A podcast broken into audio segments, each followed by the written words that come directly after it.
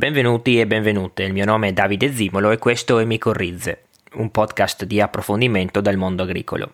Prima di cominciare con l'episodio di oggi volevo ricordarvi uh, che Micorrizze ora ha un sito, micorizzepodcast.it e incomincerà da fine di questo mese ad avere anche una newsletter. Potete andare sul sito ed iscrivervi se volete direttamente da lì. Potete inoltre trovare la pagina uh, del podcast uh, su Facebook e su Instagram. Se volete uh, contattarmi potete farlo direttamente da là oppure scrivermi una mail a davide-micorrizzepodcast.it. L'ospite dell'episodio di oggi è Giorgio Pace di Piccola Bottega Merenda, un negozio di prodotti alimentari di Roma. Ho deciso di intervistare Giorgio perché con la sua attività dà il suo contributo per la creazione di filiere alimentari che, come dice lui, partono da scelte fatte al di fuori di logiche industriali. La sua è una realtà di riferimento per chi, come me, crede fortemente in un'agricoltura basata su relazioni dirette e rapporti di fiducia fra agricoltori e consumatori. E Giorgio fa da ponte per queste relazioni, portando i prodotti, e non solo, dalle campagne alla città. Benissimo, possiamo partire con l'intervista.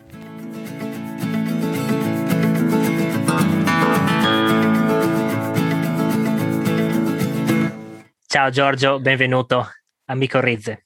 Ciao Davide, buonasera.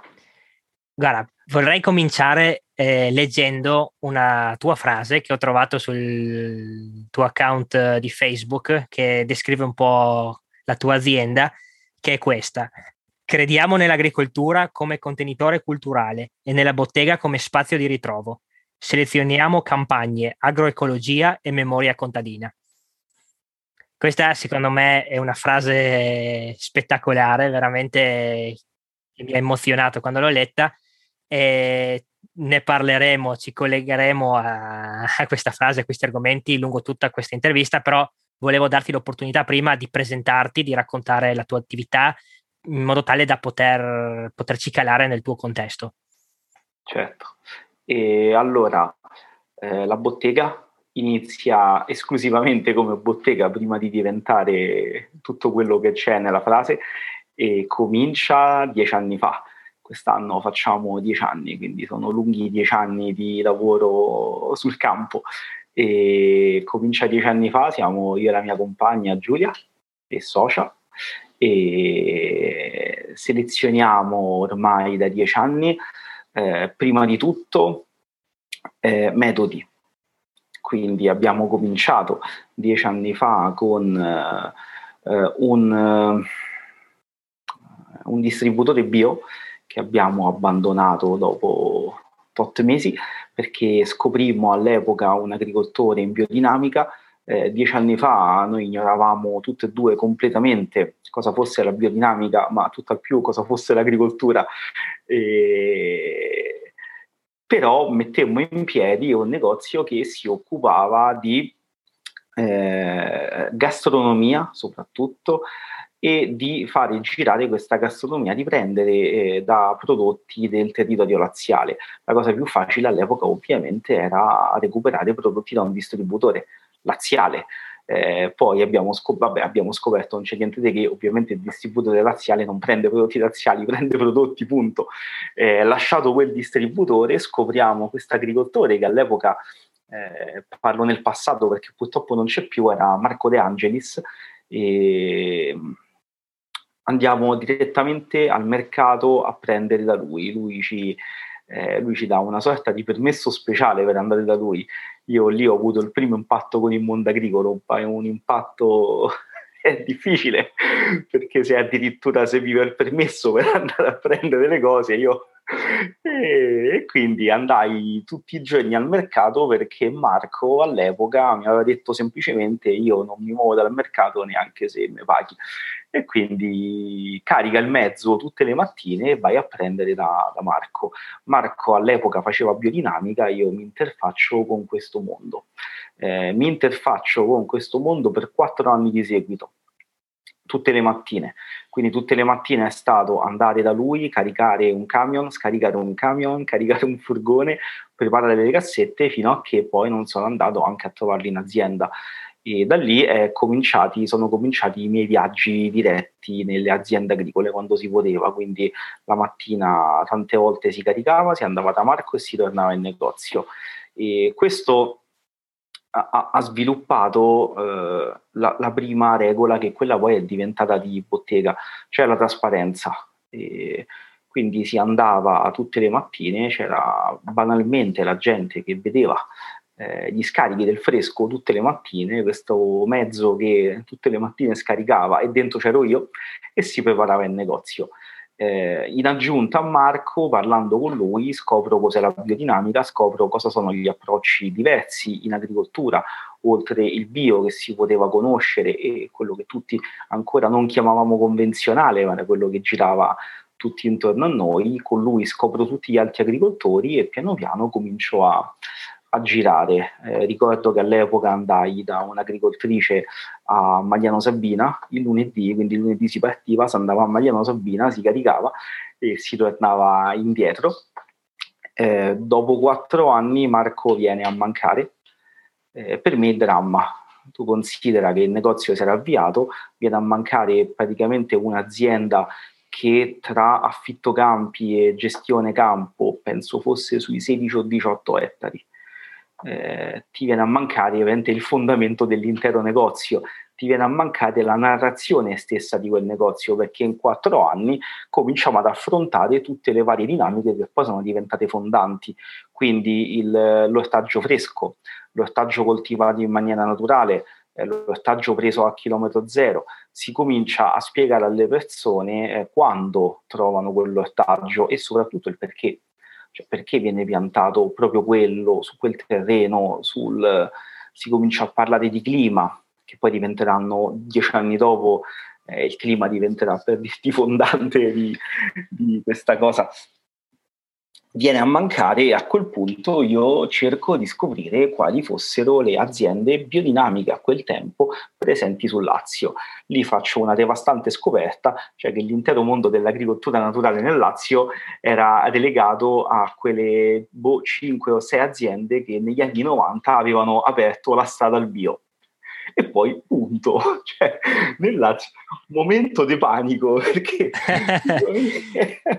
là, là è il dramma. Scoprì, eh, mi ricordo, un'azienda sulla via Cassia e un giorno che stavo in negozio si presentò un ragazzo dicendo eh, ci siamo incontrati al corso di... Mh, mm, di Carlo Noro, perché nel frattempo facevamo un corso con Carlo Noro, eh, noi abbiamo avviato un'azienda in biodinamica. Ah, bella! Quindi andai a queste, a queste aziende, effettivamente facevano quello e cominciai a caricare tutte le aziende.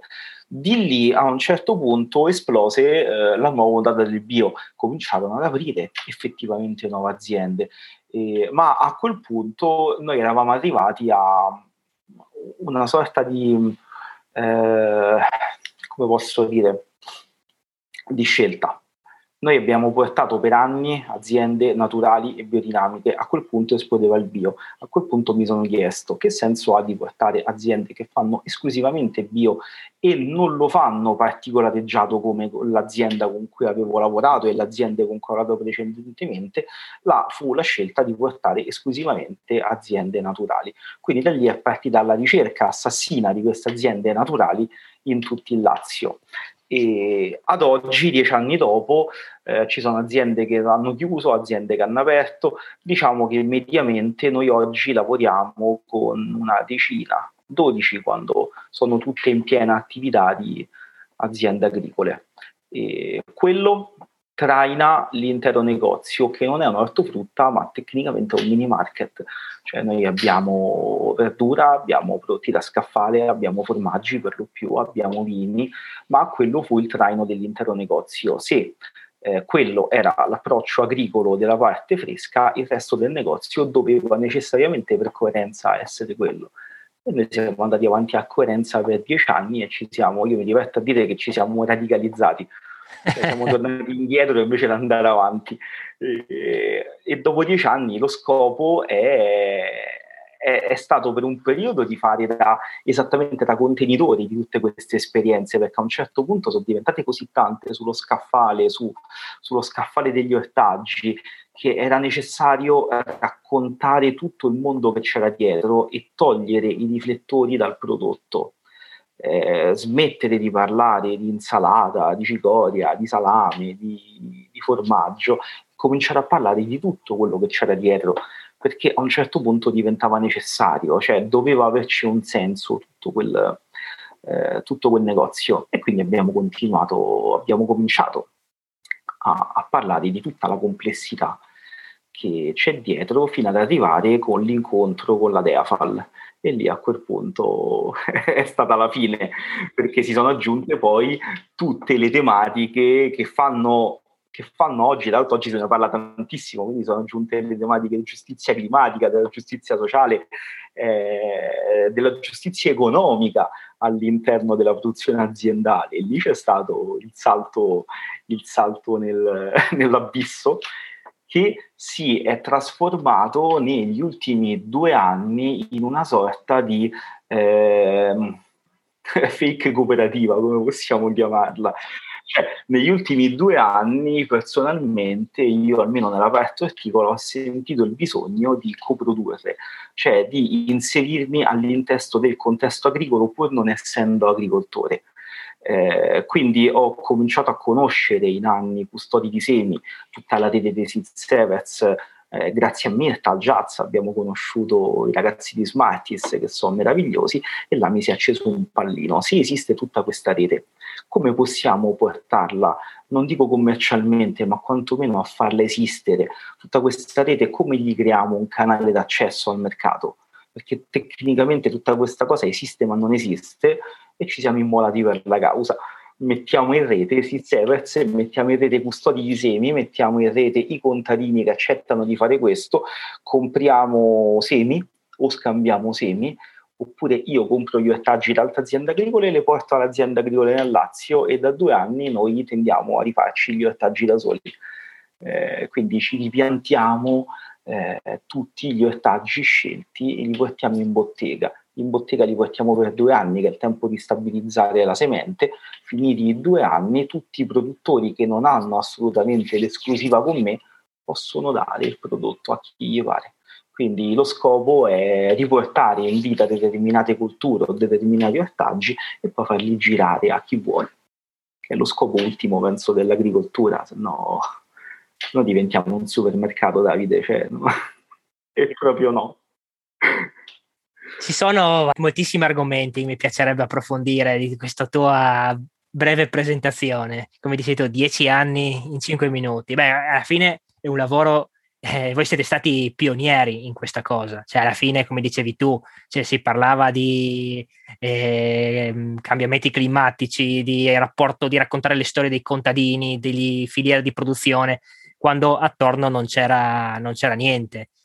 Sì. E, ehm, Raccontami un po' com'è stato eh, questo percorso, nel, mentre anche tu personalmente scoprivi queste cose, no? Perché, come hai detto, non vieni da, non, non sei un agricoltore, quindi magari mentre scoprivi tutte queste cose, dovevi anche comunicarlo ai clienti, dovevi allo stesso tempo riuscire a trovare questa, questa quadra fra l'imparare, il raccontare e far funzionare anche la tua attività.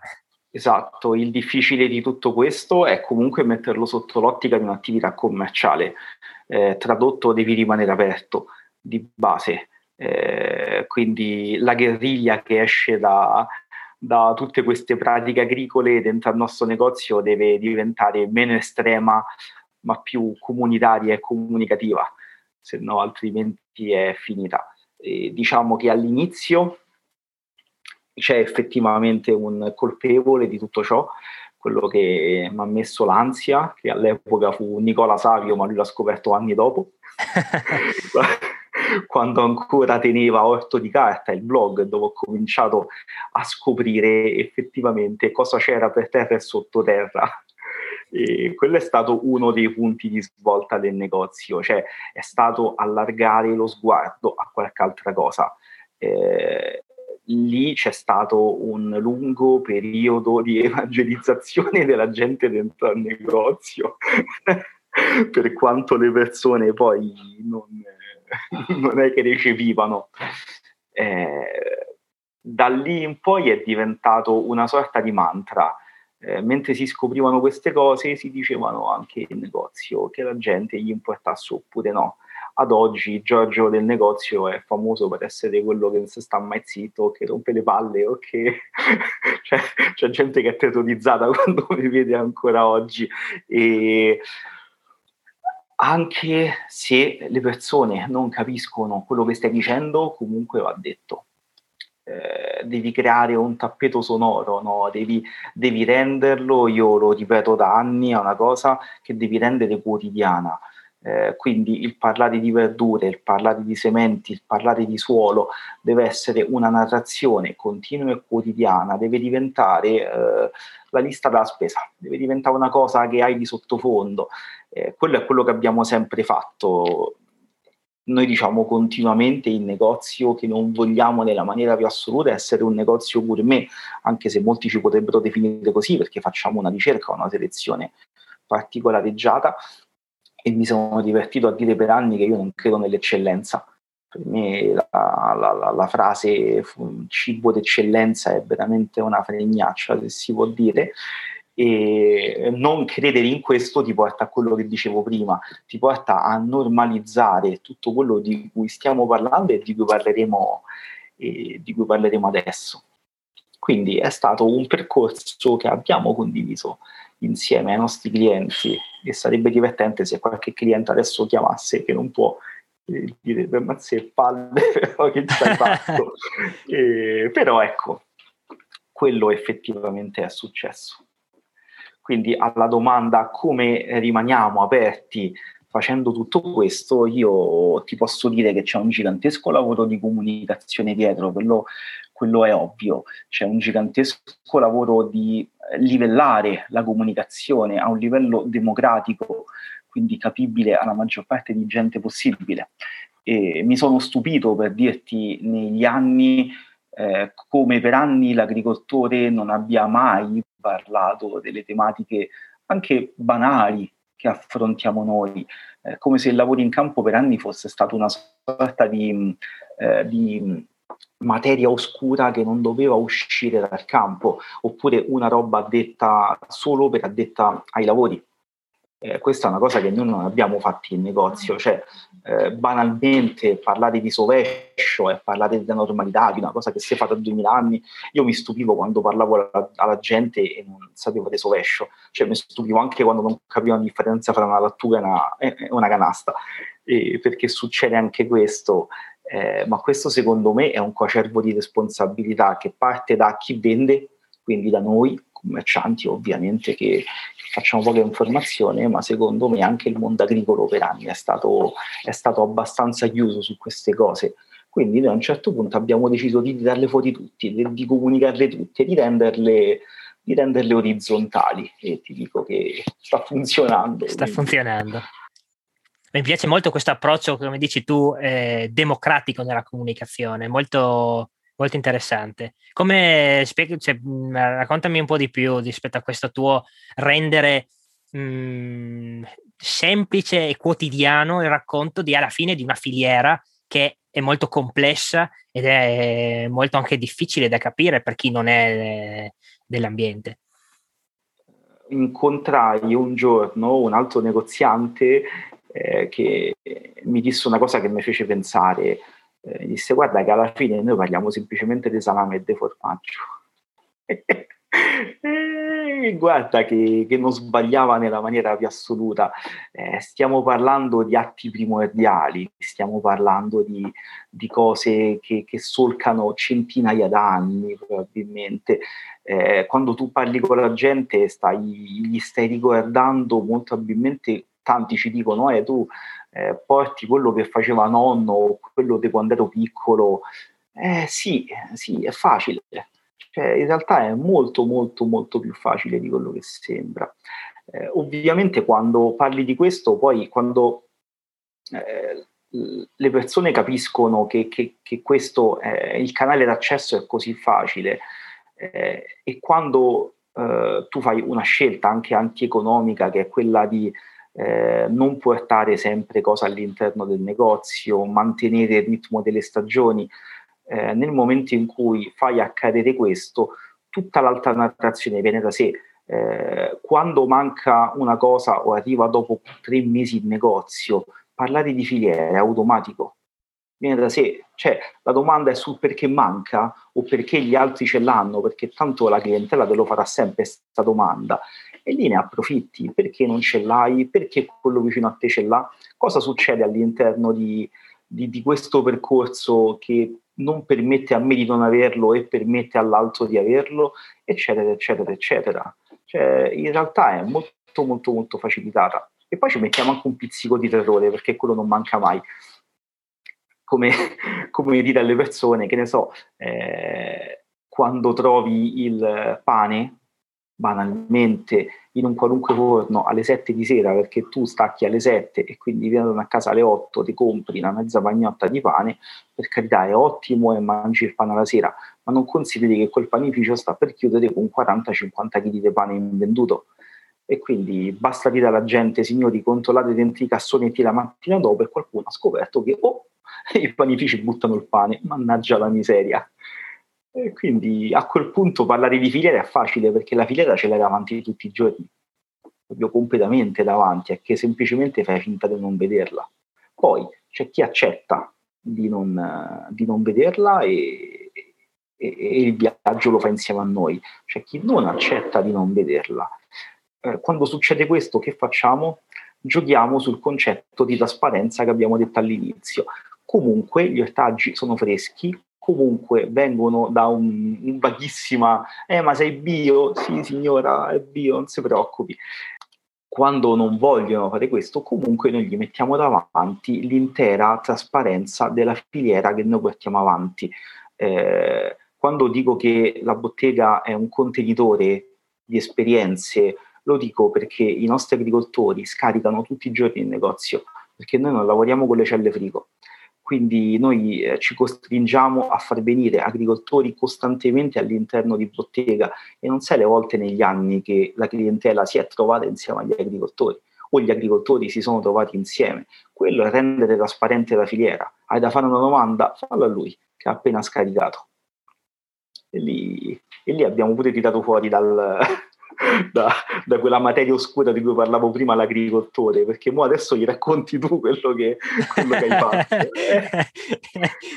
Eh, come hanno risposto gli agricoltori quando si sono ah, trovati? Guarda, qualcuno ha risposto a brutto muso, qualcuno ha risposto, qualcuno, qualcuno ha risposto bene, poi dipende.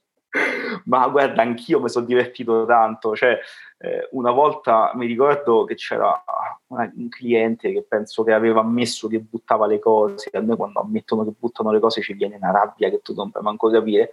E c'era l'agricoltore. E a quel punto entra questo cliente e gli faccio: Mo io racconti tu a lui che gli hai buttato le cose che ha raccolto l'altra settimana. Momento di silenzio, di imbarazzo, da quel giorno non ha buttato più niente.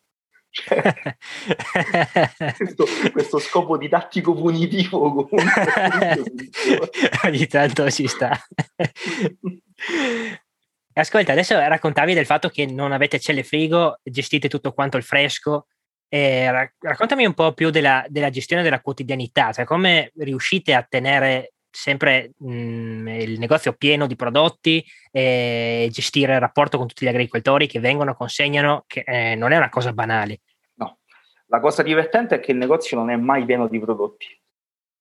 Eh, per quello ti dicevo che il nostro è un locale anticommerciale, eh, cioè non abbiamo mai sentito la necessità di riempire costantemente il negozio.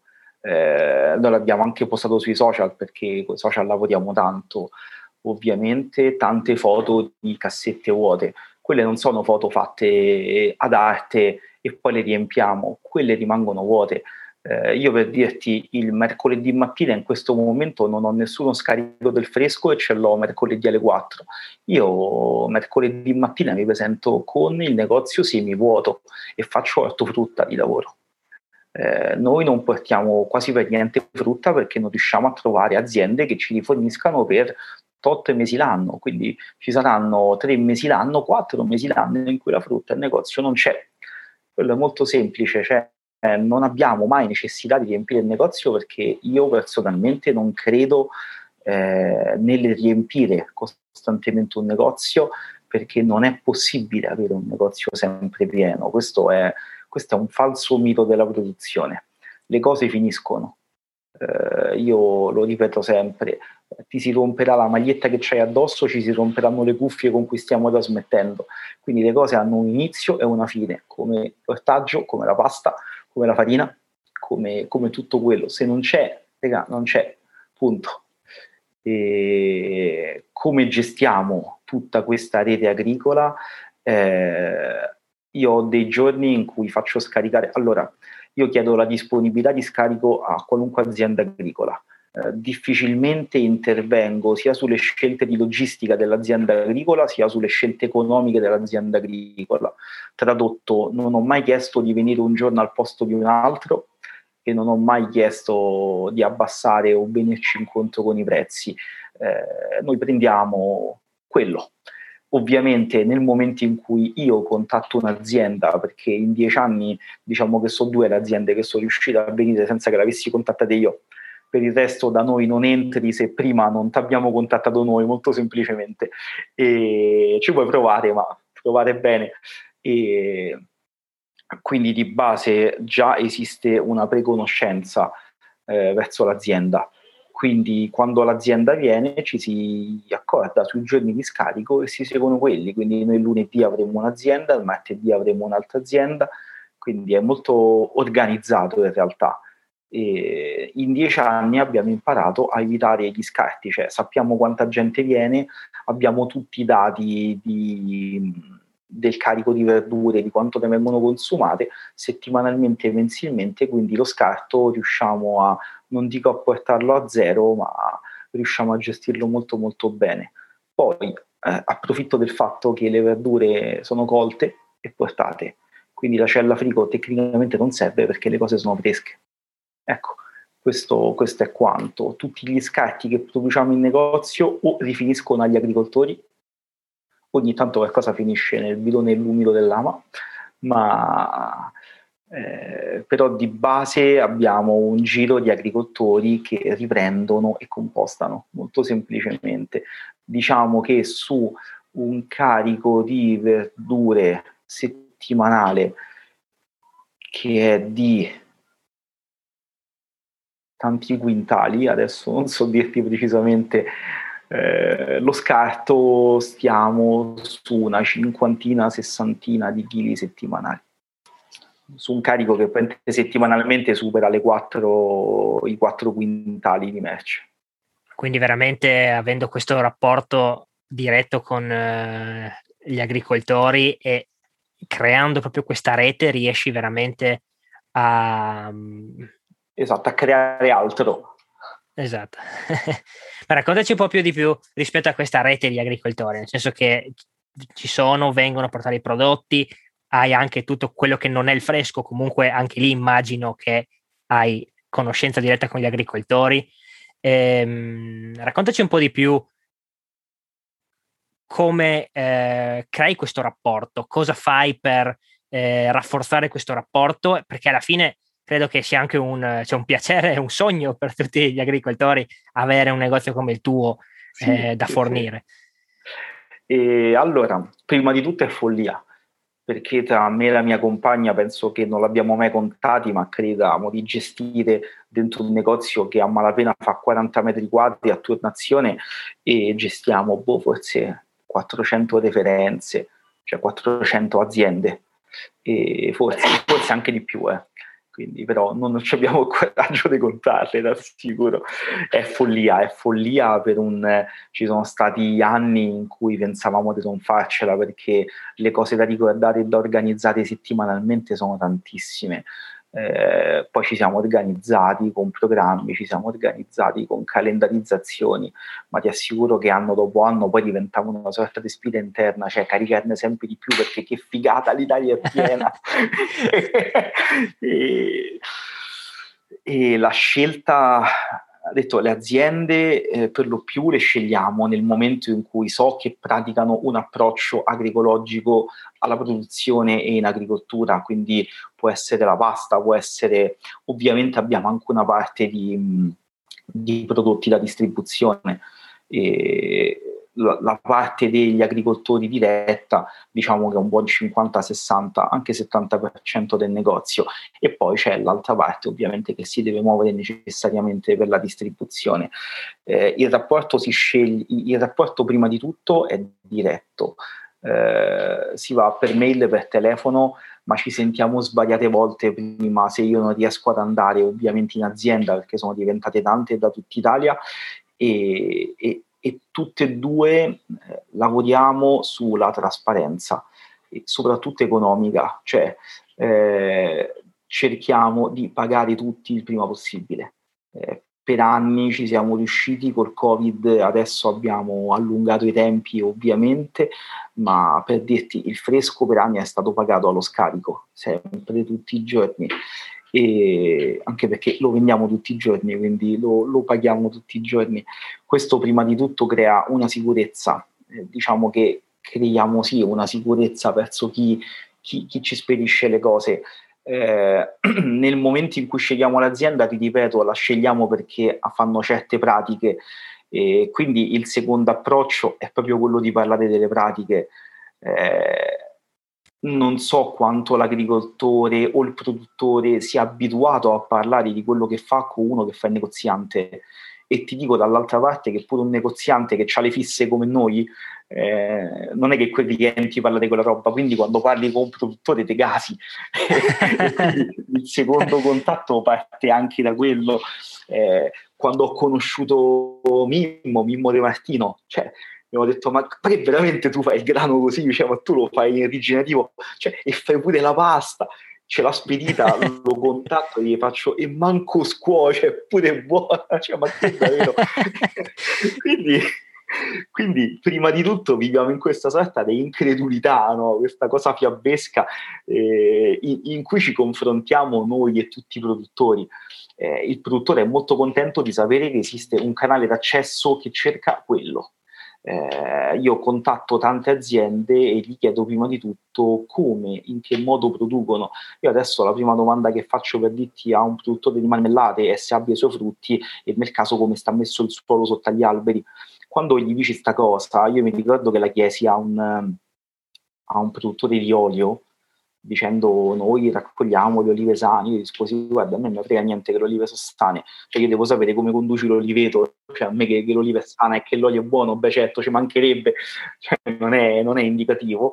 E mi ricordo che la produttrice mi disse no, beh noi lasciamo tutti in sbito, non andiamo con i macchinari, e mi raccontò tutta la, la, la raccolta dell'olivo ed era incuriosita dal fatto che io gli chiedessi quello, cioè era la prima volta eh, che questa produttrice si approcciava a uno che cercava di comprare il suo olio e questo non gli chiedeva se fosse buono l'olio, gli chiedeva cosa c'era dietro l'olio.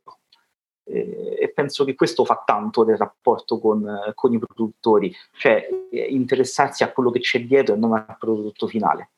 Poi io parto con un presupposto che può essere fallace ma molto semplice, se fai quello il prodotto è buono sembra tanto banale quanto, però diciamo che in dieci anni non ci siamo andati troppo lontani, ecco. È, è buono e anche di valore, cioè tutto il valore che assume quel prodotto lì. Esatto, si tira dietro, si tira dietro un mondo di scelte, si tira dietro quelli che si chiamano i servizi ecosistemici, eh, che poi la gente ha imparato a, a, capire cosa sono quando si è cominciato a parlare anni fa di caporalato, no? Cioè il servizio ecosistemico tra i tanti è quello che ti permette di produrre senza sfruttamento, senza sfruttare. Poi questa cosa è diventata anche un canale di marketing, ormai ci fanno narrazioni sopra, però ecco, quello è stato il primo passaggio per far capire alla gente che oltre al prodotto c'è qualcos'altro. Quindi quel qualcos'altro lo definiamo noi e i nostri produttori già siamo interessati a qualcos'altro e quel qualcos'altro poi lo decliniamo alla clientela, eh, cioè parliamo di qualcos'altro, molto semplicemente, che è quello che abbiamo poi concluso nel, nel negozio, parliamo di esperienze agricole, parliamo di memoria contadina, parliamo, parliamo di altro. Diciamo che noi siamo l'unico negozio in cui il prodotto assume il valore solo finale, cioè dopo che ti ho parlato per 40 minuti come sto facendo adesso, poi comprate sto pacco di pazzi. diciamo che poi i clienti non possono sì. neanche non comprarlo quel prodotto dopo che gli ha raccontato tutta eh la sì, storia. No, cioè, come minimo. Cioè.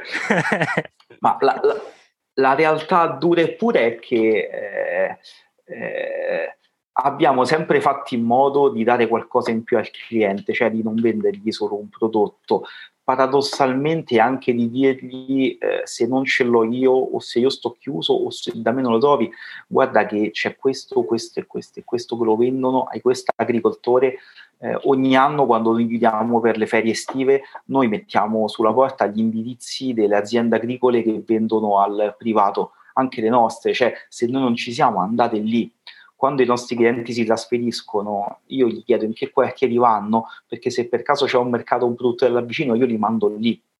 Quindi è, è, una costruzione che si fa tutta insieme, per quello se non parli di prodotto ma parli di altro, quell'altro è applicabile in tutti gli altri contesti, cioè quell'altro è applicabile in un contesto di vita, è quello lo scopo ultimo della, dell'attività. Rimanere ovviamente aperti perché se un'attività commerciale, ma cerchiamo il più possibile di creare un mondo intorno a questo rimanere aperti, ecco, questo sì. Costruisci comunità alla fine, crei relazioni. E com'è il rapporto con eh, il quartiere di Roma? Cioè io Roma sinceramente non la conosco, non l'ho mai vissuta. Ehm, com'è? Perché non, non, lo so come dire, cioè, queste cose qua vuol dire sono discorsi appunto ampi, difficili, come in, entrare in un pic- essere un piccolo negozio in un quartiere di Roma e parlare di queste cose e creare la comunità in quel quartiere. E, esatto, parliamo di quartiere non di Roma perché noi stiamo al Tuscolano, il Tuscolano ha 550.000 abitanti, quindi diciamo che il Tuscolano è, è, è una città. E il rapporto col quartiere, vabbè, è ambivalente, nel senso, come ti dicevo prima, c'è gente che questa cosa l'apprezza, eh, ovviamente noi poi creiamo una comunità e come tutte le comunità, per quanto tentiamo di tenerla aperta e allargata, eh, si creano ovviamente, la comunità non può essere espandibile all'infinito, no? deve essere deve stare entro certi paletti. Quindi noi a un certo punto ci creiamo la nostra comunità, ci sono tante persone che hanno provato a entrare ma non si trovano d'accordo, non ci credono, costiamo troppo, sai, ci sono mille motivazioni. Però ti ripeto, la fiducia nel quartiere si è creata inizialmente con la nostra massima trasparenza, con la trasparenza anche dei prezzi. Eh, noi abbiamo sempre detto a quanto compriamo le cose, cioè, io credo che ancora oggi chi sta attento, perché tante persone neanche, lo, neanche te stanno a sentire quando gli parli, ma chi sta attento sa benissimo a quanto noi compriamo la verdura per dirti a quanto la rivendiamo. Eh, io tante volte mi confronto con i clienti con i listini in mano dicendo senti ma secondo te mi conviene prenderlo? Cioè, è tutto molto trasparente dentro, ecco. Noi andiamo, tutto, que- cioè, tutto quello che sto dicendo, se mi sentisse un altro negoziante si metterebbe le mani in mezzo ai capelli, ecco. Cioè, costruiamo il prezzo insieme al cliente, lo rendiamo trasparente, rendiamo trasparente le filiere, i nomi, mandiamo le persone da altre parti e non necessariamente devono comprare da noi e in più il negozio è pure vuoto. Eh, se tu apri un qualunque penso libro di marketing, penso ci sputerebbero tutti in faccia. invece, invece, secondo me e secondo noi, questo è l'unico modo per creare comunità. Cioè, le comunità devono essere orizzontali, devono essere, come diciamo prima, democratiche. Quello, questo è necessario. E questa comunità, come l'ho detto prima, ci ha permesso di crearla ancora più forte e di riuscire a interagire finalmente nel processo produttivo dei, dei nostri fornitori. Questo... Raccontaci un po' di questo, di questo argomento qua, eh, vai più, un po' più nel dettaglio nel raccontare questo tuo interesse e coinvolgimento nel processo produttivo. Questo mi è nato grazie a due eventi. Uno è Jazz di Mirta che mi ha aperto un mondo, soprattutto nel lavoro che fa la Culinary Breeding Network, su cui io sono praticamente impazzito. Eh, è stata la prima volta che ho visto eh, una commissione, una comunità, ecco, lì chiamiamola, che prendeva un'area gigantesca che era eh, cuochi, ristoratori, università, eh, custodi di semi e agricoltori. Cioè, la follia è, è gigantesca e meravigliosa, e tanto che loro fanno queste fiere in cui si vedono tutti, in cui si scelgono le cose da far ibridare per l'anno successivo. Cioè, era bellissimo, era il vero senso di comunità che dovrebbe, che dovrebbe portare questa cosa. E poi ho conosciuto nel tempo i vari Seed Severs. Ora, quando parliamo di Seed Severs, sentiamo in un mondo abbastanza, ci dobbiamo entrare in punta di piedi. E, eh, quello che a me ha sempre io mi ci sono fatto venire, come si dice a Roma, la tigna queste cose. Eh, io non capivo come non fosse possibile far diventare commerciali, e io quando parlo di far diventare commerciali parlo di vendere, ma quando parlo di vendere parlo di eh, allargare lo spettro di questi prodotti a più gente possibile. Abbiamo un concetto di vendita un po', lo, lo scopo è, è, è, farlo entrare in una rete di vendita, ma in realtà in una rete cittadina, no? queste cose. E, e io non riuscivo a capacitarmi come certe cose non potessero entrare nella vendita, erano tutte troppo piccole, tutte un po'... e, e avevo una sorta di idea eh, che alcune realtà, non dico che si parlassero addosso, ma che cercassero il meno possibile di interagire con il resto del mondo, tra cui la di Severs, diciamo che eh, al di fuori della loro cerchia di, di, di, custodia e di eventi difficilmente riusciva a uscire anche, diciamolo, per un problema legale eh, per i semi, ovviamente. Semi certificati, non, non certificati non puoi farli girare né puoi venderli, quindi in realtà è un gigantesco, è un gigantesco problema. E, ma lì mi sono chiesto, questi hanno questo gigantesco patrimonio di biodiversità che è accessibile se e solo se sei uno di loro, se no altrimenti la signora che abita davanti a me non lo scoprirà mai. A me questa cosa non, non, non, io penso che per anni mi ci sono rotuto dentro queste cose fino a che non ho visto il lavoro che faceva la codina di BT Network e lì mi sono, e lì mi sono eh, folgorato. Quindi tutta questa rete di semi noi la facciamo funzionare, almeno il primo anno che l'abbiamo fatto, sempre come rete di scambio, quindi si va su scambi minimi.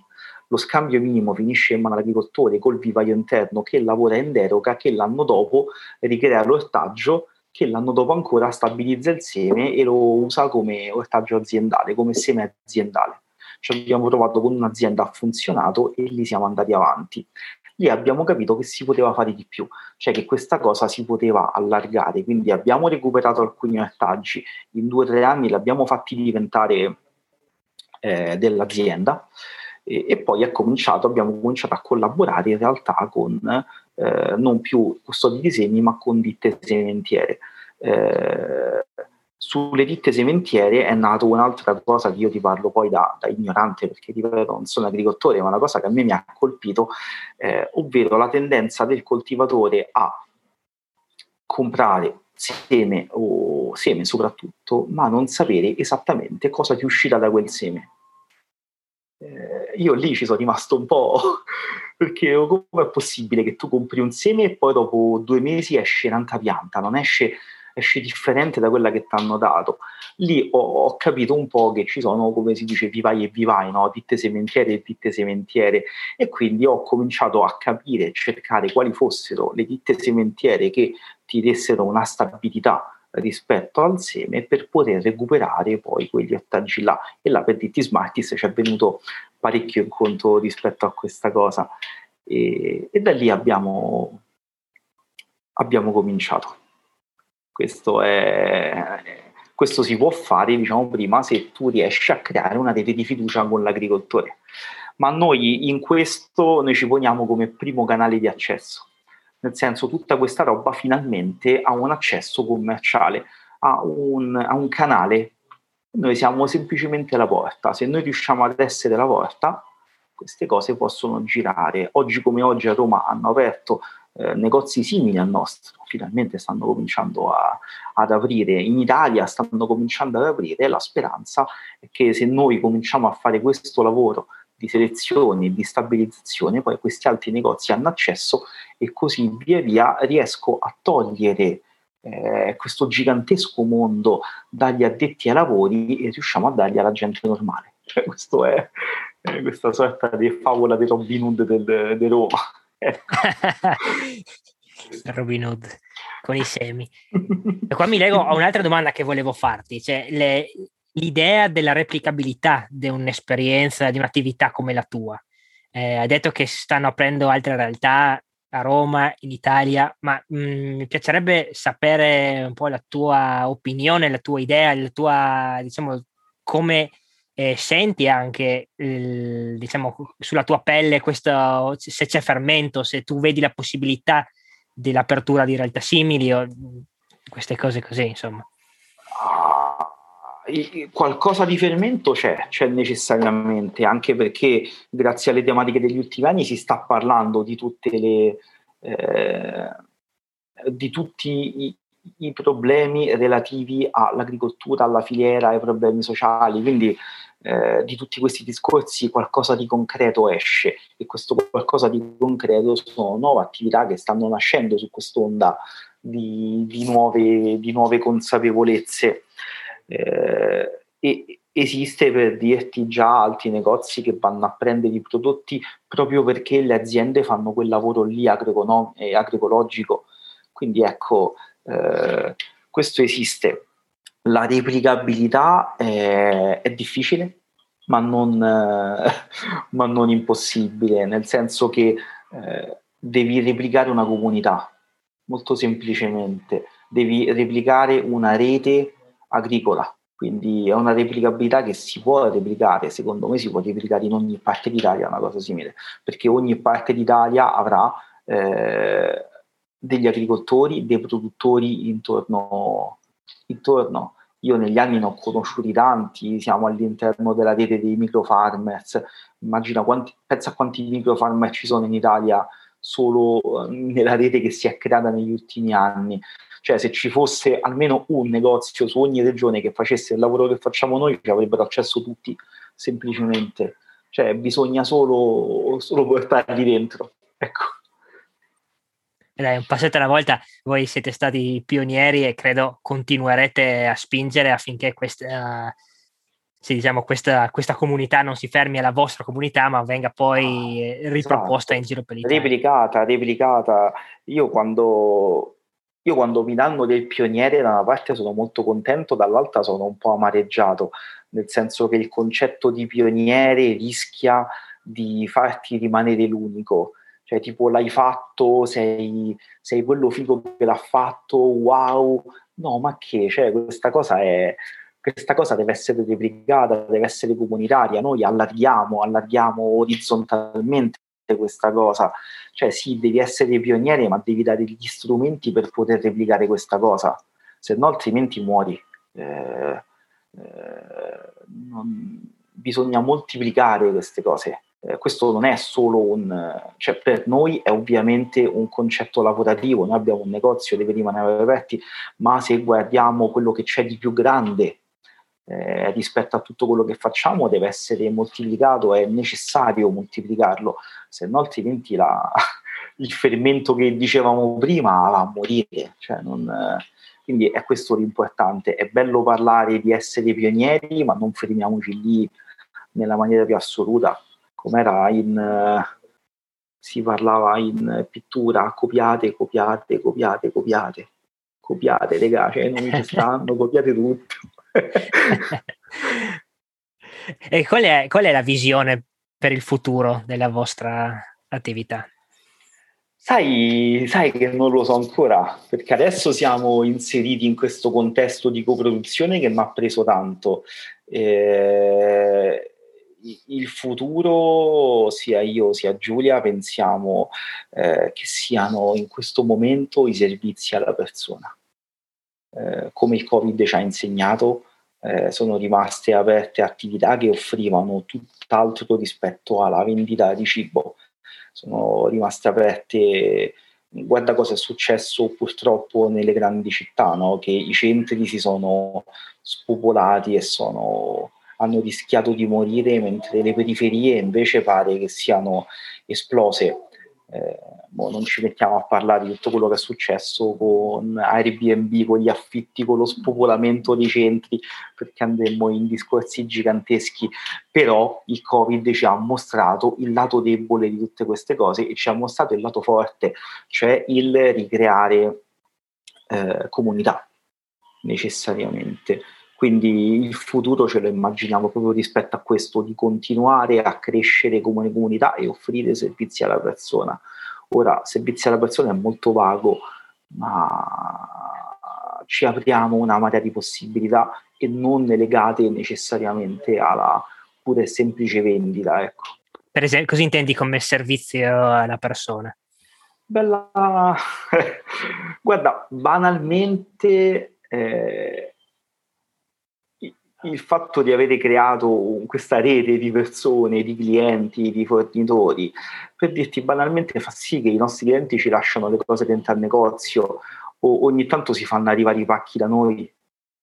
Eh, per dirti una delle mille possibilità di questa cosa è creare un portierato, puoi mettere un portierato della comunità, cioè fai, fai rete con gli agricoltori, fai rete con i produttori, fai rete con i cittadini concetto rimane sempre fare rete, devi declinare il concetto di fare rete, lo devi allargare.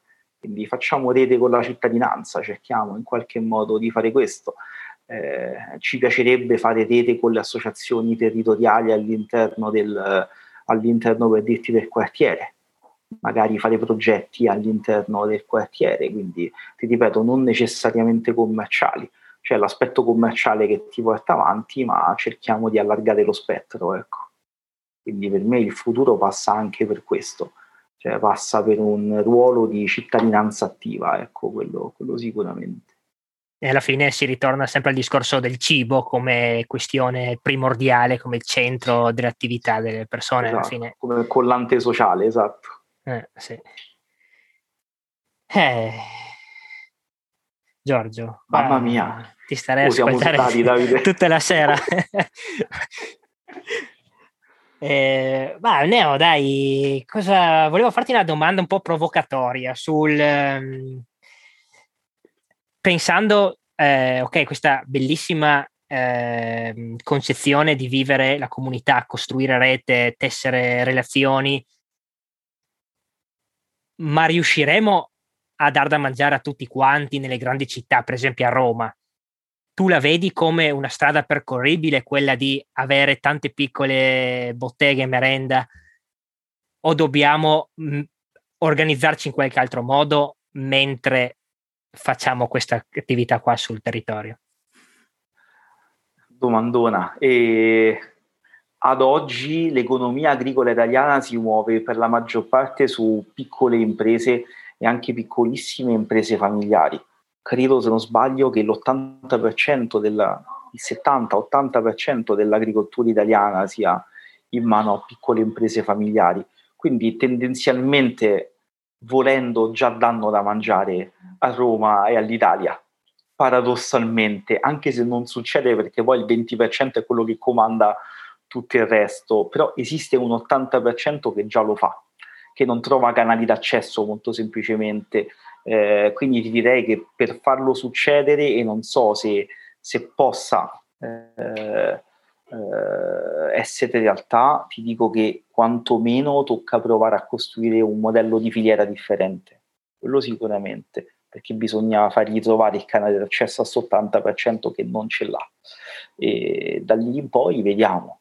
C'è abbastanza, non lo so, sono anch'io critico su questa cosa non lo so, non lo so, non lo so, perché siamo tanti. ogni tanto esco dal negozio e io te le farei vedere le foto, io te farei fare un giro al Tuscolano per dirti. Cioè, ci sono palazzi in cui abitano anche, anche 100 famiglie. Cioè, parliamo di agglomerati urbani giganteschi. E io non vorrei tornare alla concezione dell'orto di guerra del, del secolo scorso eh, e neanche riesco a dire che tutte le persone dovrebbero coltivarsi qualcosa e parlare di autodeterminazione agricola, perché, perché se vuoi fare il meccanico non devi necessariamente coltivare una zucchina, no? E questo mi sembra... E, però diciamo che c'è possibilità, ecco. Adesso in questo momento a Roma stanno, hanno approvato la food policy di Roma, quindi si sta lavorando rispetto a questa cosa, ma vediamo dove, dove va a finire però si sta parlando soprattutto a Roma, a Roma hanno finalmente capito che esiste eh, un gigantesco parco agricolo anche all'interno di Roma, quindi, quindi vediamo, se, non so se, se, se farà al 100%, però comunque ci stiamo provando, quello sicuro. Intanto, come dicevi prima, costruiamo qualcos'altro, eh, costruiamo l'alternativa. Esatto, poi dall'alternativa vediamo. Se ci ha detto bene, ci ha detto bene. Ascolta, eh, volevo concludere con un paio di domande un po' più leggere. Dai. Qual è il prodotto a cui sei legato di più, che rivendi nella tua bottega? Cioè quello che ti piace di più, quello che non vedi l'ora quando te lo consegnano, dici ah sì, adesso me lo mangio tutto io e i clienti Mamma non si beccano. Eh, allora, io ti dico che una volta ho rosicato perché sono, per la prima volta in negozio mi erano arrivati i pomodori da servo e avevo contattato varie aziende e mi arrivarono questi pomodori di Monte San Vito e l'azienda ce n'aveva pochissimi e me ne ha mandati, mi ricordo, un cartone con 10 kg. Io, considerando che erano da servo, l'ho tenuti nascosti in magazzino per un mese perché non li volevo vedere. Ma perché poi considera che mi erano arrivati tipo a ottobre, novembre, quindi quando ho preso i pomodori era finito e la gente stava affamata, cioè alla gente mo, tutti si discorziavano, dici ma gli frega niente che sono finiti i pomodori, che è arrivato il freddo, cioè quelli li vogliono. E quindi erano appena finiti, erano scomparsi, cominciavano ad arrivare le prime cose autunnali, invernali e appaiono sti pomodori e io penso, cavolo, se questi li metto in vendita se li mangiano. cioè, e quindi dopo un mese ho preso sta cassetta e alla gente che veniva ho fatto tipo questi non te li devi mangiare perché sono tosti, sono amari, cazzo, cioè lì. questi ce devi fare il sugo, no, ma io li voglio mettere in sala, se li fai in sala non te li vendo. Quindi diciamo che, eh. che, c'è stato qualcosa che mi ha smosso per dirti, eh, c'è stata la, la, passata di pomodoro riccio della sbecciatrice di, di grande Mimmo, eh, con cui le prime volte, i primi anni, Mimmo era quello che quando faceva la prima produzione di pomodoro riccio e lo imbottigliava come passata, noi lo ospitavamo in negozio a venderla lui. Quindi, perché era talmente figo che devi venire tu, la devi vendere te, chi se ne frega, io la vendo la prossima settimana cioè toglimi la vendita a me ma fatela te. E quindi noi penso per 3-4 anni Mimmo a settembre tutti gli anni è venuto in negozio con la roba sua a vendersela. E vabbè. Quindi eh, ci sono state effettivamente delle cose. Anche qualche formaggio nel banco non lo vendo Davide sappilo quindi ci sono dei formaggi nel banco che non hanno a cartellino sono solo per, eh, per diciamo attrarre i clienti. sono buoni, eh, però se te li mangi sono contento, ma anche se non te li mangi. eh, e adesso che abbiamo scavato nel tuo orbito della vita di Giorgio Pace di Piccola Bottega, e invece c'è qualche, qualche storia, qualche esperienza, qualche aneddoto che mh, mm, ti, proprio ti ha riempito il cuore, dici ah sì, questa è proprio la strada giusta, è quella la, mh, mm, che ti fa stare bene, magari ogni tanto ci pensi dici ah, questo è il perché ho scelto questa strada. Eh, qualche anno fa un paio d'aziende ci dissero che grazie a noi eh, erano uscite dal, dico una cosa, non so, vedila come vuoi, eh. erano uscite dal regime di minimi, avevano aperto azienda e grazie a noi eh, noi abbiamo permesso di poter prendere del, dei dipendenti in azienda e di crescere come azienda. Quello ci ha fatto bene, quello ci ha fatto parecchio bene, cioè aver dato la possibilità a qualcuno di poter fare impresa. Quello, quello sì. Giorgio, grazie mille. Eh, dove possono seguirti gli ascoltatori se vogliono scoprire di più di quello che fai o stare aggiornati? Cerchi Piccola Bottega Merenda su Facebook, su Instagram quando andrai su Facebook eh, trovi sia la pagina oppure segui Giorgio Pace di Piccola Bottega Merenda, ma là purtroppo segui Deliri e non, e non la parte commerciale. Benissimo, ti ringrazio ancora. Grazie a te. Ci sentiamo presto. Ciao. Dai, ciao, buonasera. Siamo giunti alla conclusione di questo tredicesimo episodio di Micorrizze, spero sia stato utile, anche se non eravamo proprio in campo, però credo che sia utile parlare anche con eh, altri attori della filiera agroalimentare. Se vi è piaciuto l'episodio e volete supportare Micorrizze lo potete fare in diversi modi. Potete lasciare una recensione su Apple Podcast o lasciare 5 stelle su Spotify, questo aiuterà sicuramente a far scoprire a moltissime altre persone questo podcast. Potete, anzi vi incoraggio a scrivermi, a contattarmi, mm, mandarmi una mail o un messaggio su Instagram. Eh, facendomi magari un incoraggiamento ma anche una critica costruttiva in modo tale che io possa eh, sapere, capire cosa volete da, da questo podcast. Va bene, dai, siamo giunti alla conclusione, ci sentiamo alla prossima, alla prossima puntata. Ciao ciao!